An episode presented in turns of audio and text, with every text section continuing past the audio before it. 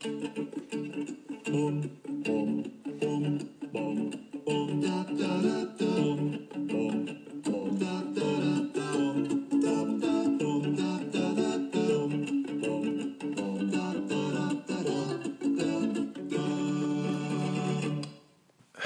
and welcome to episode 5 of the Help Side Basketball Strategy and Analytics Podcast. I am your host, John Jansen, and I come to you on the eve of the NBA Finals between the Cleveland Cavaliers and the Golden State Warriors. On today's podcast, we are going to talk about the Eastern and Western Conference Finals and preview the NBA Finals. In the analytics section, we are going to talk about basketball gravity. And going along with that, in the strategy, session, we're going to be talking about diagramming a play and engaging defenders. So there's a lot to get to, so let's get right to it. Um, starting with the Eastern and Western Conference Finals. We'll start in the Eastern Conference Finals, and I have to say I'm humbled. I have picked against LeBron the last two rounds, and I have been wrong the last two rounds. And so I must say, and I say this to you, LeBron, I know you're listening. I am sorry for picking against you in the East. Clearly, you are unbeatable in the East, and I was an idiot for picking against you ever. So hopefully, LeBron, you'll keep on listening. Uh, you know, it was a really interesting series because the momentum changed so much, and at no point was anyone really sure what was going to happen. You know, I was pretty convinced after game two that Boston would win the series, that they would find a way to win one in Cleveland.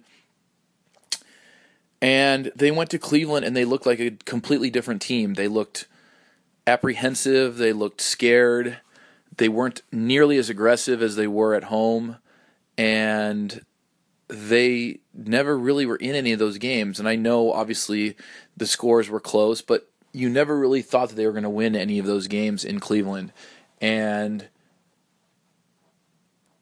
it's such an interesting strategy to let LeBron just keep on beating you and beating you. And I know obviously that's not their strategy, but at some point I thought they would throw a second guy at LeBron, and they didn't do that. And I just don't understand why, especially when you have J.R. Smith who can't make a shot to save his life. You have uh, Jordan Clarkson who couldn't score.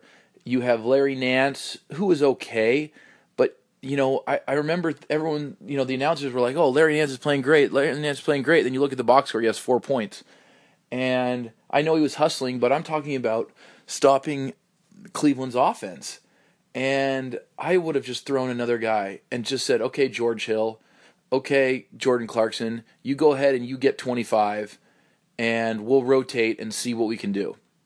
And instead, LeBron just took the ball at them and backed them down.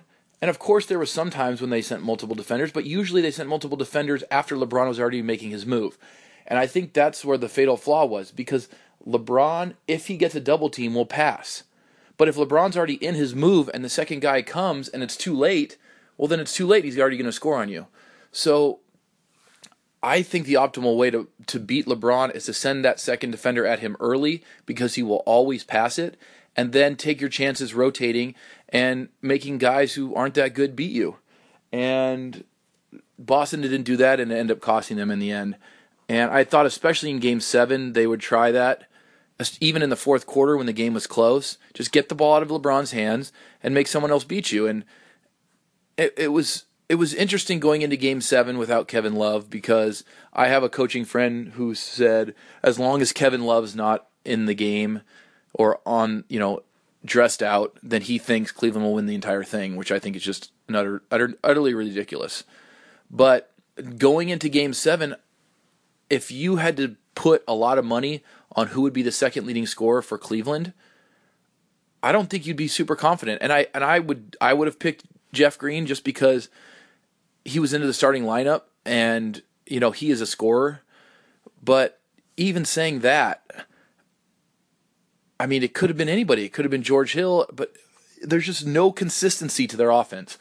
And, you know, J.R. Smith hits a couple threes. And, you know, a few of these guys got some free throws down the stretch that made their box scores look better than they really were. But you just don't know where it's going to come from. And I just thought that Brad Stevens could have done more to get the ball out of LeBron's hands. When he looks around and sees that no one else can hit a shot except Kyle Korver, basically the whole series, and then you know, just stay home on Korver and drop off George Hill, drop off even Jeff Green. You know, Jeff Green is a scorer, but he's not a knockdown three point shooter. I know he hit that big one in the fourth quarter, but that's not necessarily his game. And I just thought that was a strategy I would have employed because it was just LeBron every game scoring a million points and and I get, you know, you don't want other guys to get going, but you also don't want LeBron to get 35 on you. So I don't know. I thought it was interesting. Obviously, I'm not, not a guy who should be questioning Brad Stevens, who is just amazing. You know, a lot of people have talked about in game seven how many threes they shot and how many threes they missed. But a lot of these threes were wide open. And I think, you know, there was that possession with about three minutes to go or so. And I, I'm guessing they were up five. And Boston got three wide open threes on the same possession because they just kept getting offensive rebounds and it, it you could just see Cleveland had given up on that possession. It was basically we're to get a stop if you miss. We're not to get a stop. It's just hoping you guys miss. And they missed, got the offensive rebound, kicked it out. Another wide open three, missed, kicked it out. Another wide open three, missed. And then finally someone got the rebound. Might have been LeBron. And, you know, that was really the end of the game for the most part. So I don't really fault them for shooting a lot of threes because they were open you know, when you get in the second half of a game like that, it becomes a lot harder for guys to score. You know, I, I thought Tatum was incredible. I mean, he's going to be just a, the next superstar. But if you see these other guys, you know, if you look at a guy like Al Horford, who's never been a guy who you can give the ball to, and you could give the ball to him for the most part this season in this playoffs. But when you come down to the end and it's a dogfight and you're not going to get a whistle and you have to muscle your way for a bucket against Tristan Thompson, I don't think he really has an advantage. You know, he had an advantage over Kevin Love in the other games, but against Tristan Thompson, he just really didn't have that advantage. And it was just tough for them to score when the threes weren't going in. And I don't think they took too many threes. Maybe Marcus Smart took a couple that he shouldn't have. But in general, I thought they had some pretty wide open shots that they just missed, you know, and and a big part of it was they missed some free throws too. I mean, Marcus Morris choked on a couple free throws. Marcus Smart missed some free throws. These guys missed some free throws throughout the fourth quarter that are big, and even throughout the game. You know, it's it's really interesting to me how people say, "Well, you missed this many free throws in the fourth quarter." Well, those points in the first quarter when you miss the free throws are worth the exact same amount that they're worth in the fourth quarter. So, I don't know. It's I understand the concept of emphasizing fourth quarter makes and misses, but a make in the first quarter and a make in the fourth quarter are both worth the same amount of points. So uh, to me, it's a little ridiculous. Going to the West, it was kind of an anticlimactic last couple games. And, you know, Chris Paul going down is a little sad for the series because it kind of took the excitement out of it but I just think that the Golden State Warriors are a disappointment in general. I mean, if you look at that team, to go seven games against Houston, to me is a joke. And they just, I don't know. It's it's really hard to explain it, but there was no excitement in Game Seven. It's so interesting that they're down ten, they're down twelve, whatever it was in Game Seven, and at no point did they or myself or anyone I was watching with at any point think Houston was going to win the game. It was just like, okay, all right, we're just going to get through the motions here. And then sooner or later here, they're going to make this run. They're going to go up by 10 like they did in game six, go up by 20, and that's going to be that. And it's so interesting that they can be down 10, look uninterested, and then all of a sudden hit a few shots and the game's over. And you're just like, what just happened? And that's the way I felt all through game seven. And it just wasn't exciting because, like I said, at no point did I think Houston could win that game. But going back to Golden State, if you switched LeBron and Kevin Durant and you said okay, you have LeBron James, Steph Curry, Klay Thompson, Draymond Green, all these other guys, and you're playing against two guys, Harden and Chris Paul, and you're down 3 2 in a series, they would bury LeBron. You would bury LeBron. Everyone on every platform in the world would bury LeBron for not being able to win against this Houston team that doesn't have near the talent that they have. Yet somehow it was just the way it went. I mean, if you look at Kevin Durant's second guy, it's Stephen Curry. This guy's going to be a first ballot Hall of Famer. He might be the all time leading three point shooter in the history of the NBA. And Ke- and and LeBron's second guy is Kevin Love, who is one of the most inconsistent players you're ever gonna ever gonna run into. And it's just crazy how I guess because they know Golden State's gonna win, they just get no flack for how lackadaisical they play. And I was so impressed the whole series with how hard Houston played. And that's what kept them in the series. And you saw that all the games were low scoring. And it's because Houston wanted them, wanted them to be low scoring. Yeah, they got out and ran, they took early shots, but in but a lot of times they just walked the ball up. Because like I've said before, if you're going to play against a team who does what you do better than you, then the only chance you have is to slow the game down a little bit and play the game at a at a pace you want and in a in a score that you want so that you can take away more of their possessions which they do better. And they played so hard every game. Even Harden was just was battling and I I want the best teams to be in the finals and the best team in that series was Golden State. But the way they just don't care is just I don't know. They're just not they're just not a fun team anymore. They're so arrogant. I mean, okay, I, have said this in every single podcast, so I'm going to stop. But anyway, what's interesting is they always talk about now uh, this third quarter that that the Golden State uses to blow people out. And in the 90s, the Bulls used to do the same thing in the third quarter. And no one understands why. And I, and I have a couple reasons for it. First of all, in the if you're a good team, you don't have to play your hardest in the first half. You're kind of just getting a lay of the land. You're playing you're you're playing hard, but you're not at your peak. And you're saving your peak for the second half because that's when it's money time. So you have a team like Houston who's playing as hard as they possibly can just to stay in the game against a team that's much more talented than them. And then in the second half, Golden State goes to their A game and goes to playing and matches the intensity, and it's over. And on top of that, I assume most of you who are coaches have played at somewhat of a high high level, and I've had this happen to me before where you're playing a team that's better than you. And I've been the best player on teams and I've played against teams that were better than us. And we've come out at home or whatever and we've just battled in the first half. And I would have 25 points in the first half or something or 23 points or whatever the case may be. And I remember I'd go in the locker room and I was exhausted. And I just would think to myself, there's no way I can do this for another half. And I think that's kind of what happened to the Rockets is it takes so much energy just to keep up, keep up, keep up guys that by the second by the second half they're done.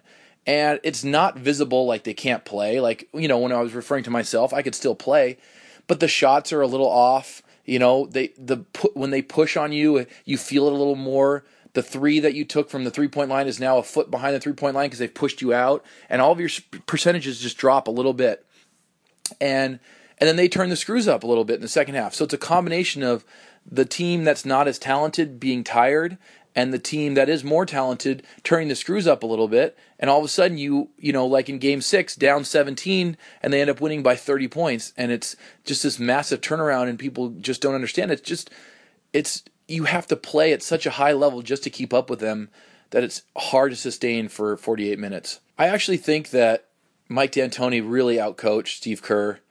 I mean, he had those guys playing way harder than Golden State. He attacked Steph Curry, and I was so impressed with that. And they attacked him all series, and they embarrassed Steph Curry, to be honest. I mean, they would just switch, and every single guy would just go right at him, and Steph Curry would just get scored on and scored on and scored on over and over and over. And it to me it was cool because he can jump around and dance and and do all this when he scores, but he just looks he just looks like a joke when he's just getting killed on every possession, and I would say that that's a good reason or, a large reason why he he played shot so badly in the first couple games because I thought Houston really went at him, which they did, which was documented and talked about, and that tires you out. You know, that's why they usually put Steph on some nobody on the other team, and they've been doing that for years. They'll hide Steph on the worst offensive player, and they even put Steph on PJ Tucker for a little bit in this series. Whoever was the the guy that was least likely to score, they would put Steph on him so he could go rest, so he'd have more energy for offense. And it's a combination of him not being a good defender and him resting so he can be an offensive juggernaut. And what Golden, uh, what Houston would do is just switch over to him, make him be the primary defender, attack him, and that wears him out. And he shot like crap. And you know he finally gets hot in the second half of Game Three, but I felt like Houston stopped kind of going at him, and that's kind of what triggered him. They they seemed like they would do it early in the game, and then they would kind of get away from it. And I think they should have just kept doing it. If Steph Curry was on the floor, he's the primary defender on every single possession. And that doesn't mean that guy's to take that shot, but that guy is the guy making a move, attacking him. And if guys help, then that guy kicks it and, and we get an open shot. But I don't understand why they went away from it because it really seemed to wear on Steph Curry by having to guard all that all the time. Another thing, you know, and I, I know I'm jumping around now, but I just, you know, remember another point I wanted to make. There has been so much talk about Andre Iguodala, who is at best the fifth option for Golden State. I mean, if you want to talk from an offensive standpoint, he's probably the seventh or eighth option, but I know he's a solid defender. But with the amount of talent they have on their team, to sit here and complain that they're missing Andre Iguodala, who averages about eight points a game, to me, it's just a joke and it just it just shows you how lackadaisical and underachieving this team is because they're not motivated and the fact that you tell me that you don't know if you can win without Andre Iguodala who does nothing except defend is a joke. I mean, who's the fifth best player on Cleveland? Who's the fifth best player on on uh, on Houston? Because I guarantee you, if you take one th- that guy off, that team wouldn't be complaining about having them not be there. You know, I mean, we're talking about Boston missing their two best players and and basically not making excuses. And I was really impressed, by the way, with Brad Stevens' press conference after the game when an announcer asked him about, "Do you ever sit and think about where you would be with with Kyrie and, and Hayward right now?" And I immediately thought, "Oh, that's a bad question." And Brad Stevens, as the brilliant guy he is, immediately said, I don't want to talk about that because I don't want to take away from these guys and what these guys did this year. And I thought it was a great answer because, you know, it, it makes those guys feel like crap. You know, if your coach says, oh, yeah, man, I wish I had this guy, well, that means you wish you didn't have a couple of the guys you have right now because they would be replacing those guys. And I just love that Brad Stevens wouldn't go there and he was just like, you know what, I'm proud of these guys. And, you know, that'll be great next year when we have them, but these guys were great this year and I don't want to take anything away from what they did. So I thought that was really cool. So it's interesting. I, I wonder if other people. So now moving on to the NBA Finals, every sports show is not excited for the NBA Finals. And to be honest with you, I'm not super excited. I'm going to watch every game, of course, but I'm not super excited either. I really don't. If Cleveland wins one game, I will be shocked because, I mean, just think about this game tomorrow night. They just beat this Houston team that has sh- shooters and scorers all over the floor.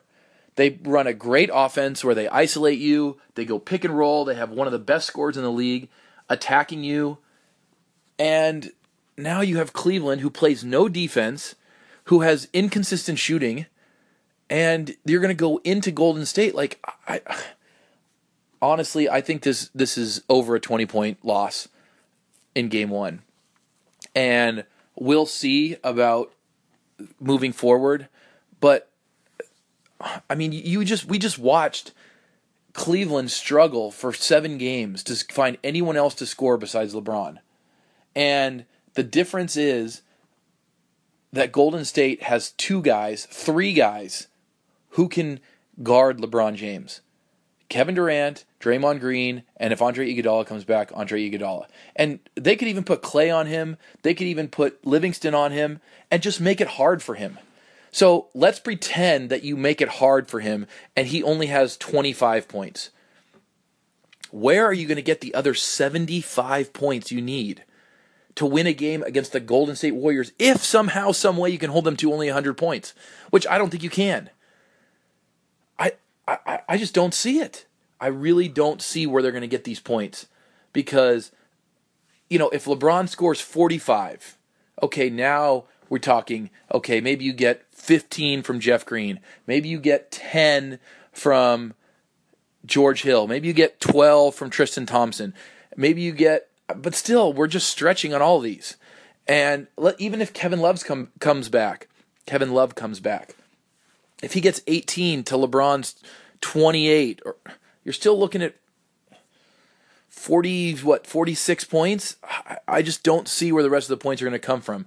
You're playing a, a more complete team and you're playing a team that's going to be able to stop lebron from getting easy hoops. And the reason why cleveland gets open shots is because lebron can get by his guy and bring a second and third defender. And if lebron can't get by durant if lebron cannot establish himself as a to as as a the ability to score easy buckets, these other defenders can stay home on their guys and then and then not give up any easy shots. So I just don't see how they even keep any of these games close. Maybe in Cleveland one time if if Golden State just doesn't try like they've shown throughout the series where they just don't care like what happened against San Antonio, like what happened in game three against the Pelicans, where they just don't even care and they just kind of go through the motions, say, we'll see you next game.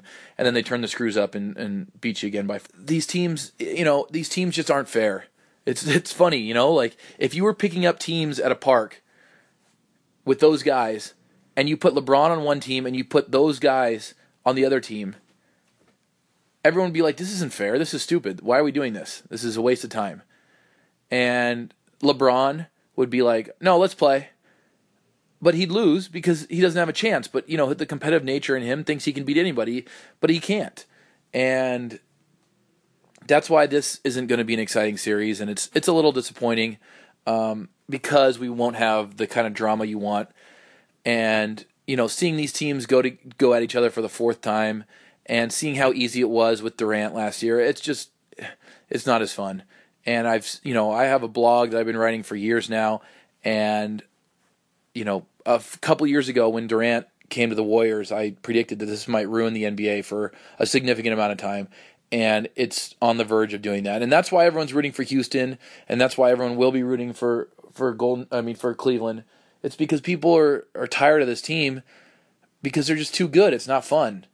People like underdogs. People like close series. You know, if you're a casual fan that just tuning in because it's the NBA Finals, you want to see a close series. You don't want to see Golden State run over them again like they did last year. So it's a little disappointing, but there's really nothing we can do about it. And as long as these guys stay together, there's nothing we can do about that either. One more thing talking about four players going to the Hall of Fame for Gold, uh, for Golden State.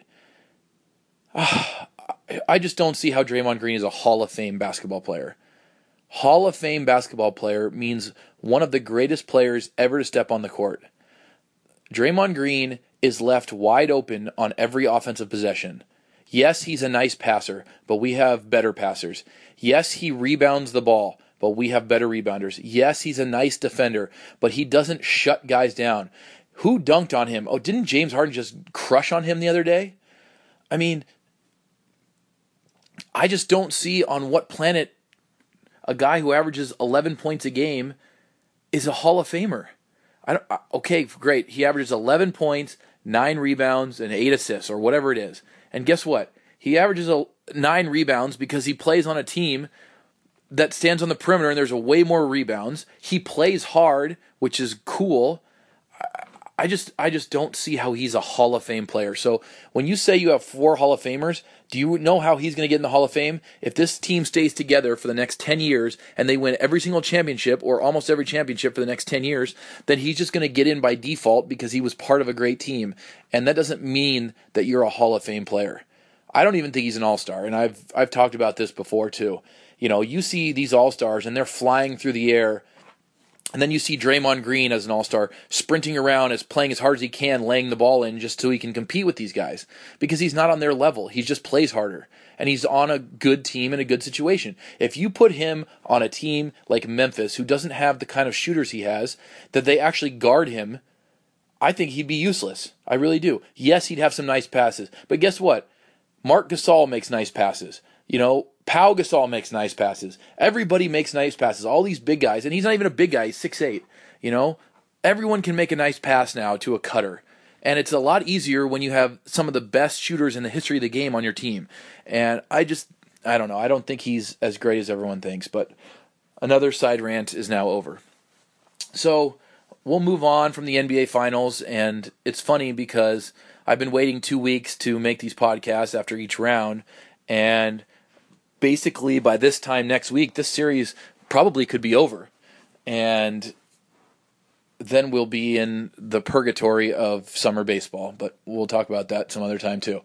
Anyway, moving on to the analytics portion of the show, I want to talk about gravity, and I've kind of touched on this in other podcasts, and I just want to take some more time to get in, in more in depth in that. And I don't know if everyone's familiar with the term gravity, but it's a new term and it's something that's pe- people are looking at more when they're thinking about basketball.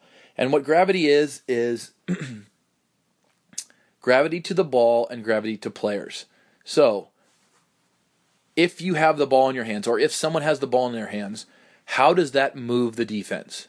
And if someone does not have the ball in their hands, how does that move the defense?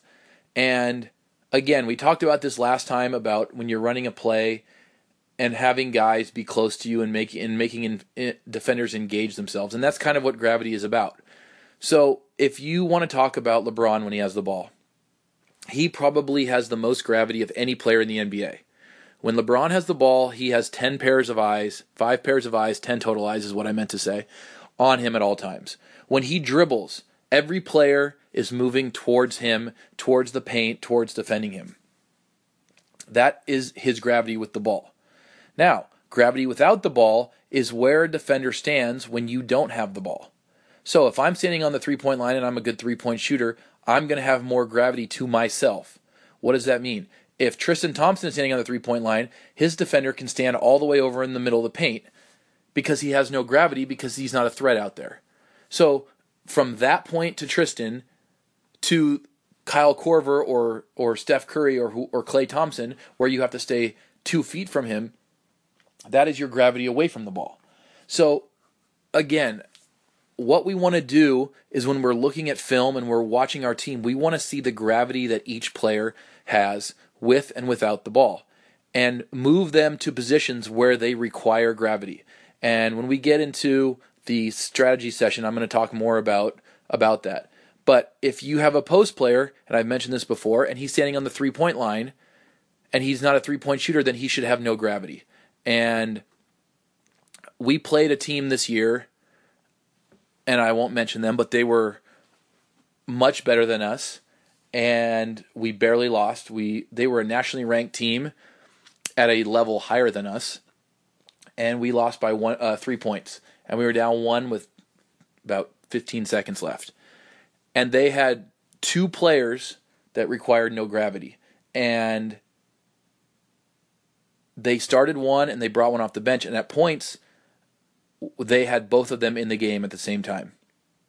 And they're both bigger guys and they didn't shoot perimeter shots. So, what I told my guys to do is if you're guarding that guy, you stand in the middle of the paint and you're basically playing a one man zone.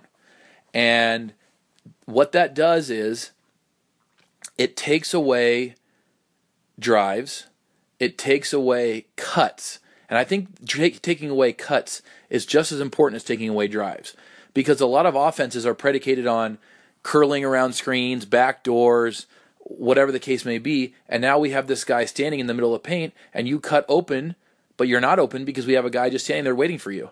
And that allows their defender to catch up and get back on those guys. And I felt like it was really effective.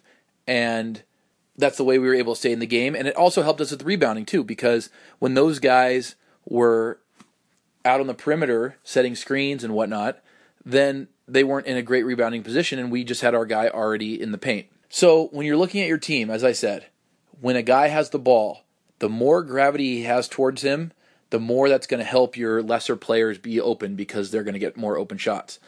Also, when a guy doesn't have the ball and he's a great shooter and he has gravity towards him, that's going to open up space for your drivers. That's going to open up space for your cutters. And those are things that you need to look at because when you position your players in certain spots on the floor, their gravity is going to affect how other movements near them are going to be open or not open. Now, how do we counter gravity? Because in basketball, everything that we can do, someone can do to us. So, a couple things you can do to counter gravity and counter guys not guarding your guys. Number one, if a guy doesn't have gravity, put him in a position where he does. So, we have this post player, this center, who standing on the three point line because he's a ball reversal guy. And now their their coach or me against this team is yelling, back off, back off, get in the paint. So, what do we do? We put this guy at the high post. Now he requires a little more gravity. Now we put him at the low post. Now he requires full gravity. So that in, that requires the other team to guard him, and it also puts him in good offensive rebounding position. So that in itself makes the guy have to be guarded, or else he's just going to get offensive rebounds. You know, one of the great things about Dennis Rodman was, yes, he set screens, but he was always hanging around in the paint, and you couldn't just leave him alone. It's not like you could just run away and go guard somebody else because he's standing underneath the basket where he can lay the ball in and where he's in offensive rebound position. So even though they were playing four on five from an offensive perspective, they weren't. There was four on four because you had to stand next to Dennis Rodman, or else he would just go lay the ball in. Or if you helped off, they would just drop it off to him, and he'd get ten or twelve points off layups and dunks. The other way to use gravity to to use a guy who doesn't require gravity is to put him in ball screens. So this team didn't do this, or if they did, I can't remember because it was obviously a while ago. They they didn't have the shooters to to make it a problem. What I would do is if I had a guy that wasn't being guarded, I would go put him in a ball screen. And now you're to re- if that guy can set a great ball screen, you're to require the defensive player to get through that ball screen, or he can just shoot the three, or he can just drive on the guy. And, you know, a lot of teams now do something with a ball screen defense, whether it be switch, whether it be hedge, whether it be push, show, whatever the case may be. Almost no teams just have their guy drop back. Well, if I have my guy dropped back because we're not guarding him and he goes and sets a ball screen, now that guy's coming off the ball screen wide open because we're not guarding him. And so that requires us to come back and guard that guy and takes away the fact that he doesn't have any gravity on him when he's on the perimeter. So um, you'll see it when you watch the games, uh, even the NBA games. Watch LeBron when he takes when he has the ball on the top of the key and he's kind of jab stepping or kind of holding. You'll see that everybody starts creeping in and watch everyone move when he takes one dribble towards the paint. You will see all five guys well, four help guys and one guy on ball, all take a step or two towards him into the paint. And that will give those shooters the space they need to redrive or to, to get an open three. And then you'll see and watch the positioning too. Watch where a guy stands when Kevin Love is in the corner, or when J.R. Smith is in the corner, or when Jordan Clarkson's in the corner, and you'll see a difference in where they stand.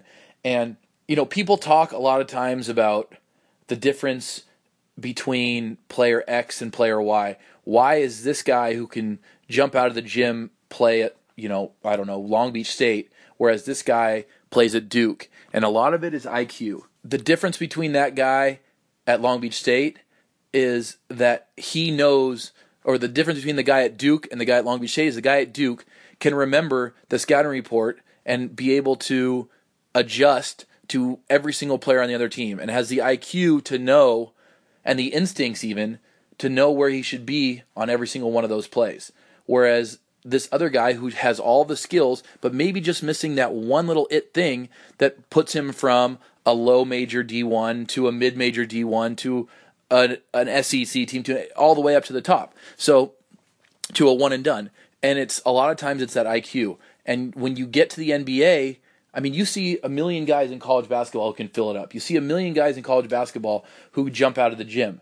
So what separates those guys from the from the guys that go to the NBA? And the reason it's these guys that go to Duke, that go to North Carolina, that go to Kentucky, that go to Syracuse, that go to Kansas, it's because they have this higher IQ and they can learn these things quicker. And they, of course, they have the gifts, of course, but they also have that it factor that some of these other guys don't have. So kind of watch for that for that when you're watching the NBA finals.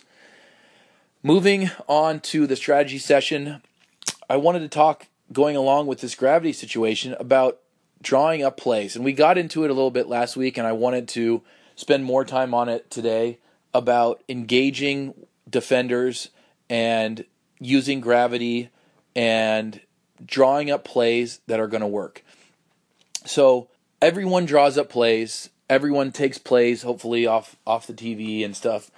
And I've taken a lot of plays off NBA plays just watching them on TV and you write them down and, and then you work them into your stuff. Well, the difference is the NBA court is wider, the NBA court is longer, and you have better shooters and you have defensive three seconds. So you have a lot of rule rule differences that affect how defenses play. So when an NBA team draws up a play, they can draw up a play knowing that they have Ray Allen in the far corner and you have to be three steps from him. Whereas you have a 38% college shooter or a 35% high school shooter who's six one that you can play with a foot in the paint even though it's the exact same play because that guy is not as big as a threat as Ray Allen is. So when you draw up a play, and and I take pride in I, I've mentioned before I take pride in execution of plays.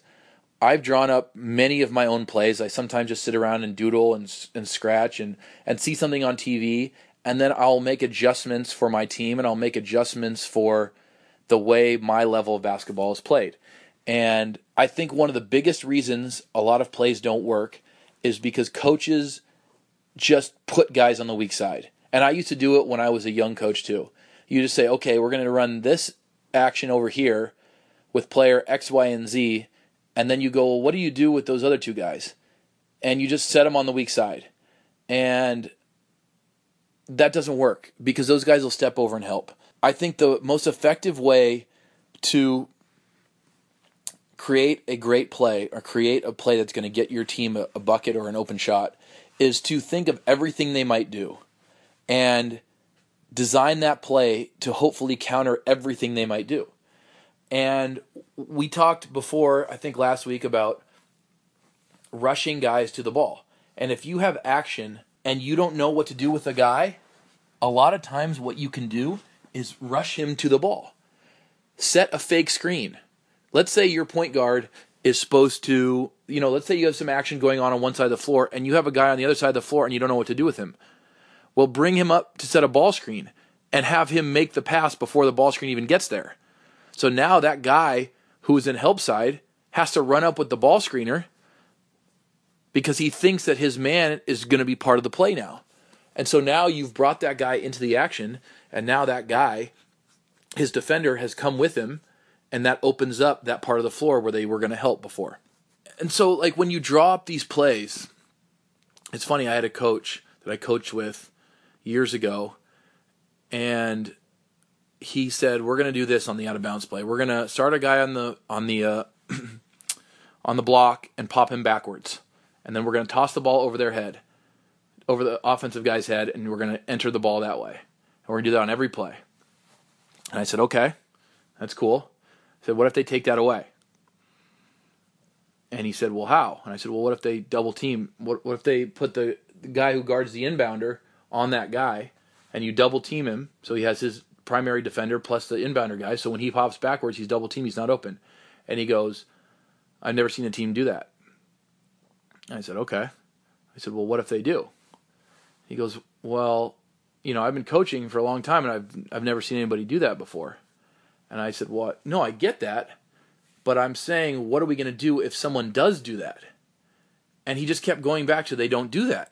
And and the thing is like I just thought that was just the wrong way to look at things because you have to look at things as if yeah, maybe they will do that. And maybe it's a crazy way to defend and I don't and that's obviously not a crazy way, but I'm just saying in general, let's say a team does something different. Let's say a coach thinks outside the box and comes at you in a different way.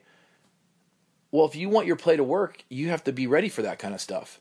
So, when you're tinkering with a play and when you when you have a play, and like I said last week, if you're a head coach, even if you're an assistant coach, say, hey, you know, say, hey, coach, I was messing with this play, and I, you mind if we spend 10 minutes kind of running over it and see if it might work? So when you're running the play, you want to think about counters. And I know that high school coaches don't work as much with game film, but if you're a college coach, you got to think about every option and every possible defense. Because the second you run it one time, they're going to they're going to look at it and break it down and try to figure out how to stop it. So, let's say you're running an out of bounds play. Okay. Will this play work against man to man? Will this play work if they're switching? Will this play work if the the guy guarding the ball doesn't guard the ball and he guards the closest that he double teams the closest offensive player? Will this play work if he doesn't guard the ball and he backs into the into the paint to take away any kind of backdoor cut for a layup? Okay. So now here's our play. We're going to run this with this backdoor cut. Now, if this guy backs off and guards over there, we're going to immediately go to this play, you know, X. Let's okay, okay that's t- too confusing. Let's say our play is called baseline, okay? And now if we notice that the guy doesn't guard the ball and he backs off into the paint so we can't get our backdoor cut, we're going to run baseline X, which is just another version of baseline with that little counter because that guy's not guarding. So that's what you kind of have to do. You have to kind of mess with where defenders might be. Oh, is the defender going to guard on the outside of the of the screen this time? Okay, what is that? How does that change the play. So when you're tinkering with these plays, you're not only tinkering with what you're doing, you're tinkering with what how defenses can guard it. Because you can't say, well, they don't usually do that. Because if you say that and then they do do that, now you've just now you've just wasted a play and you've wasted a possession and you've got nothing out of it because you were you were too hard headed in saying that someone won't do that. Someone can always do that. And even if a defender screws up and is in the wrong place by accident because he made a wrong decision, it still might end up not working. So you want to have every single part of it ready and accounted for. And the hardest part is figuring out what to do with guys that aren't part of the possession. Because if you just put them on the weak side, and I remember, you know, probably 10, 12 years ago, everyone would just say, put him in the short corner. Put him in the short corner. And I'll tell you right now, if I'm coaching against a team and they put a guy in the short corner, I will never guard him. And I will sit there and say, okay, I don't care how good of a shooter you are. If you want to make a 12 to 15 foot baseline shot all day long with my guy slowly closing out to you, I'm okay with that. And we'll take away all your layups, we'll take away all your drives because my guy's going to stand in the middle of the paint and play help side. And you can toss it over that guy in the short side, short corner all night long, and you guys can try to beat me that way it's just not it's just not an effective way to play. If you're going to hide a guy on the weak side, hide him on the weak side block. Hide him one step away from the weak side block so when you drive, he he can take he can take one power step and lay the ball in. If you're going to hide somebody on the weak side, make sure it's your best shooter and make sure he's a good enough shooter that the other team is going to change how they play their help side defense for him. And if they're not, if they're still going to keep that guy, let's say, you know, in the middle of the paint because he's on the weak side, well, then part of your play should be hitting that guy, making part of that play driving to where that guy is going to help, and then kicking to that guy wide open on the weak side. Because if a team is going to help you help like that, then you need to make them pay for helping like that.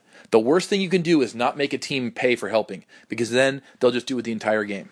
So the play I wanted to get into was a play from the Miami Heat when they had LeBron. And I love this play. I haven't had a team with the right personnel to be able to run it, but it's in my book and I will run it hopefully at some time at some point. So this was this play and this this is going to focus on engaging a defender that that has no part in the play. So it was a it was basically like a, a flare play that Miami used when they had LeBron. And they would run it for Chalmers, they would run it for Ray Allen, they would run it for Dwyane Wade. So let's say they were going to run it for Dwyane Wade, okay? So you have Dwyane Wade, you have LeBron, you have Chris Bosh, you have Ray Allen, and you have Chris Andersen. And Chris Andersen is our guy who has no point in the play, okay? And what Miami did in order to get him out of the play, okay? So LeBron's going to come up facing facing the hoop. He's on the right hand side. And actually, sorry, Dwyane Wade's going to start with the ball. He's coming up the middle. Chris Bosh is going to be on the weak side, elbow extended. Ray Allen is going to be on the right side, on the strong side corner. Okay, so here comes Ray Allen. Uh, sorry, here comes Dwyane Wade. He crosses half court, and LeBron is up high on the right hand side as well. And Chris Andersen's on the strong side block. So, again, to recap, if you're facing the basket, Dwyane Wade's in the middle of the floor, LeBron's to his right, Ray Allen's in the in the right hand corner, Chris Bosh is at the elbow extended on the left. He's the only person on the left side of the floor, and then Chris Bosh, I mean uh, Ryan, uh, Chris Andersen is on the strong side block on LeBron and Ray Allen side. So, because you have gravity with Ray Allen and the ball is even close to his side of the floor, you're going to be guarding Ray Allen very close. Because Chris Bosh is high on the floor, you're going to be guarding Chris Bosh very close. Uh, Dwyane Wade has the ball, he's being guarded close, and of course, you're guarding LeBron very close on the ball, uh, uh, uh one pass away from the ball. Now you have Ryan, uh, Chris Andersen. I'm going to keep calling him Ryan because because he, Ryan Anderson is more in our heads. But if you guys don't remember Chris Andersen, he's the guy who has tons of tattoos. He wore the mo- he had the mohawk. He doesn't really shoot the ball, uh, but he was a hard worker and played in the NBA for a long time. So Dwyane Wade passes the ball to LeBron. Now, the play is for Dwyane Wade to use this flare screen. But with Chris Andersen's on the block, his man doesn't really have to guard him. LeBron's way far away. He's not a post threat. So his man can kind of stay off of him and, and guard for any kind of drive or, or cut. So what Miami did was they took Chris Andersen when the ball got passed to LeBron and he ran up and set a ball screen for LeBron. Now, while he's running up, his defender has to run up because you're not going to let LeBron James come off a ball screen wide open. Whether you're switching, whether you're showing, it doesn't matter. You are coming up with Chris Andersen because he's setting a, a pick for LeBron. And even just the action of him running towards the ball his defender is going to go, oh crap, and start running up with him, right? Even if he just stopped at the elbow, it would still bring his defender up a little bit. But even better than that, Erik Spoelstra drew up such a great play that he comes up and he sets his ball screen for LeBron. And while he's setting this ball screen for LeBron, the action is happening over there with Chris Bosh and Dwyane Wade. So what they would do is Chris Bosh would take another step out and he would set a flare screen for Dwyane Wade. And it was so unguardable that they used to run this play so many times, even for Chalmers, because he was a knockdown shooter. You just have to have a knockdown shooter. And you have to have a stretch four who can knock down that 15 to 18 footer. And if you can hit that three, that's even better. So, what would they do? They'd say, okay, we're going to run Dwyane Wade off this flare screen. If you go underneath it, then Dwyane Wade will pop behind it, and LeBron will pass him the ball, and he's going to hit that open three. And that's why they would run it for Chalmers and, and Ray Allen also, because if you went underneath it, then they would those guys are knockdown three point shooters. Okay, so now you don't do that. Now you trail the screen. So now you're going to trail the screen, and that flare screen that Chris Bosh is going to set for you, as soon as your defender gets on top of Chris Bosh, because he's going over the top, then Dwyane Wade is going to cut to the hoop. And now LeBron will hit him on that cut for a layup. Now, if Chris Andersen was standing there on the block, on the strong side or the weak side block, that play would never work because he he'd be in the way and his man would be helping.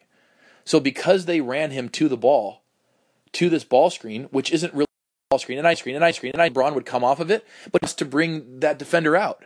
That's the genius of this play.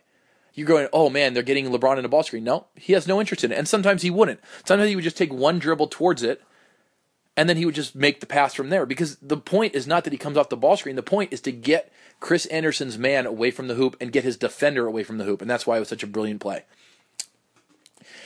And so you have Dwyane Wade cutting to the hoop. So now the def- defense gets beat on that, maybe, or maybe not. And what's their counter? Well, they say, okay, Chris Bosh's man. You have to drop in and help on that curl, on that flare curl by Dwyane Wade. Okay, great. So now what's going to happen? Chris Bosh is going to take one step out and he's going to knock down that 17 footer.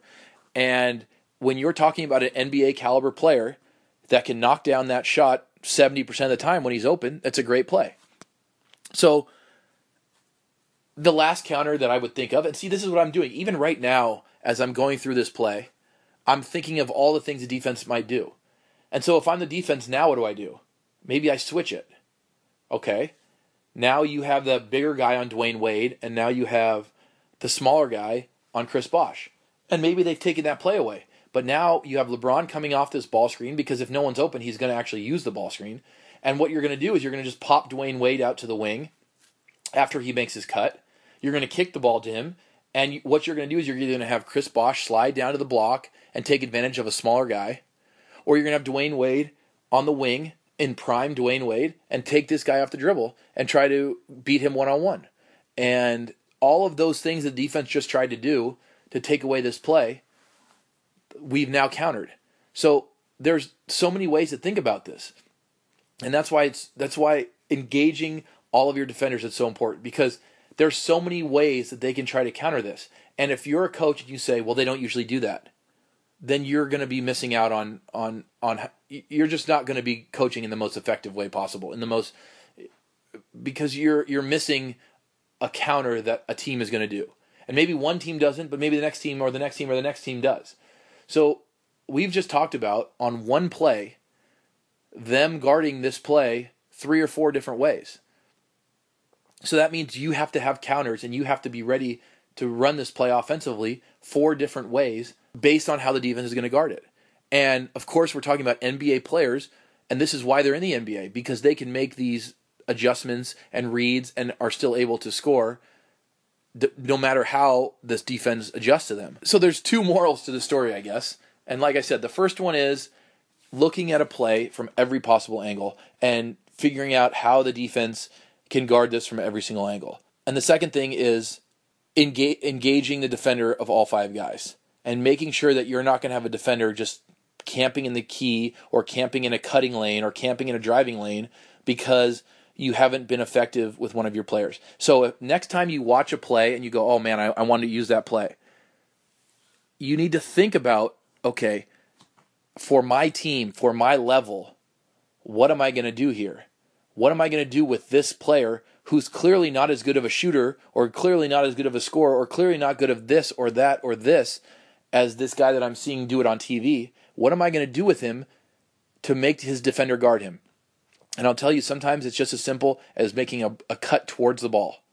Because if you're, especially with wing players, if you're a wing player, a wing defender, and your guy cuts towards the ball, well, you're about to be one pass away. So his defender must come with him.